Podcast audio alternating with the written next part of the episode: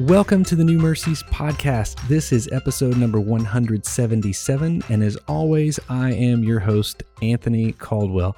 I am so excited today to share with you a word out of 2 Samuel 19.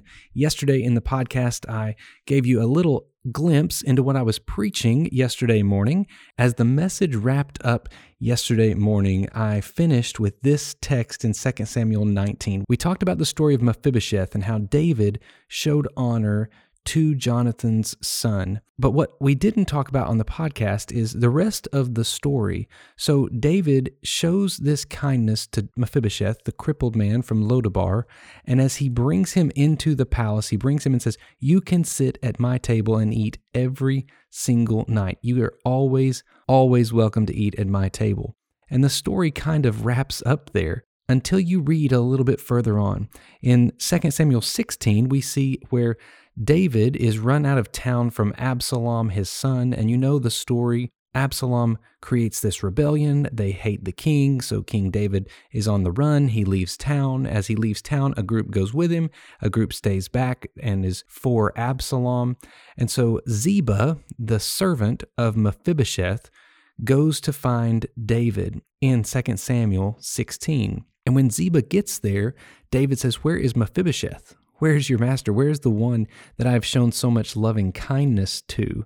And Ziba lies. Ziba says, He's got another agenda. He thinks that Saul's kingdom is coming back. He is not for you, king. So David gets a little bit frustrated and he says, Okay, Ziba, you know what? Everything I gave Mephibosheth is now yours.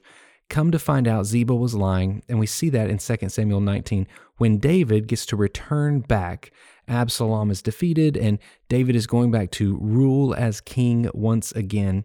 He sees Mephibosheth. In fact, Mephibosheth finds his way to come down and meet the king. In 2 Samuel 19, verses 24 and following, I want to read just a couple of verses to you today and give you an encouragement to show you that just because you're not the king doesn't mean you don't have the opportunity to honor.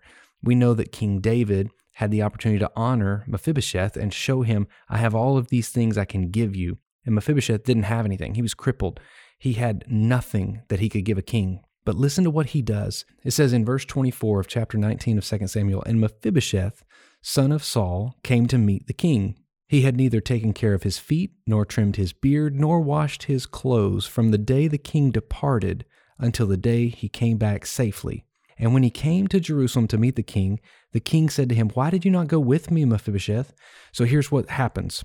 First off, I think it's interesting that this part is in the scripture. Why would it note that he had not taken care of his feet, nor trimmed his beard, nor washed his clothes from the time the king, David, left until the day he came back safely? Well, I think it's because Mephibosheth said, I don't have much to offer. And he goes on and talks about how Ziba had deceived him and how he had lost his ride to go with David. And so basically, Mephibosheth said this I'm lame and I can't get up and run and go after you. But what I can do is I can stay right here in Jerusalem where Absalom was, and I can do my best to associate with you. I'm going to show my allegiance is with you and not with Absalom. So, what Mephibosheth did, he stayed home and I can imagine his thoughts. Why did he not take care of his feet? Well, I think he didn't take care of his feet because he thought, Where's my king right now? My king is on the run. My king is has been run out of town and he's probably weary on his journey. So he probably hasn't had time to take his feet are probably sore. So I'm not going to take care of my feet. And then it says he didn't trim his beard. You can almost hear him saying, My king can't be shaving right now he's probably not able to keep his beard, so I'm going to not trim my beard either. He probably can't wash his clothes right now, so I'm going to not wash my clothes. See, what Mephibosheth was doing was showing honor to the king and saying, I want to look as much like my king. I want to identify as much as I can with my king that's out there. I don't know where he's at. He's not here by my side at the moment, but I'm going to do my best to display to the world who I belong to. I don't belong to Absalom and this worldly team that's come in and tried to overthrow what God has ordained. I'm not going to associate with that. I'm going to do my best to look like my king.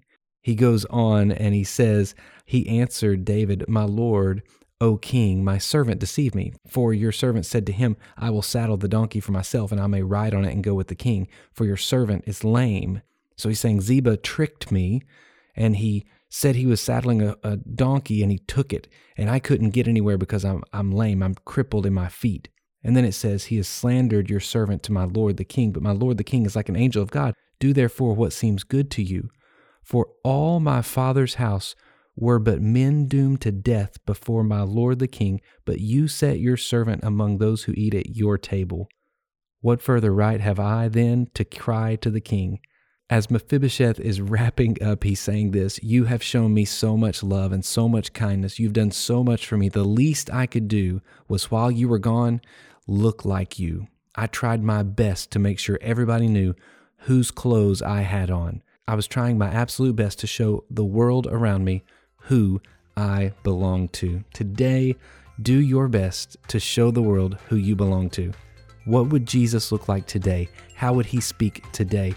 What would he do today in your family? How would he reconcile the relationships in your life today? What would he do? And do your absolute best to mimic him and look like him.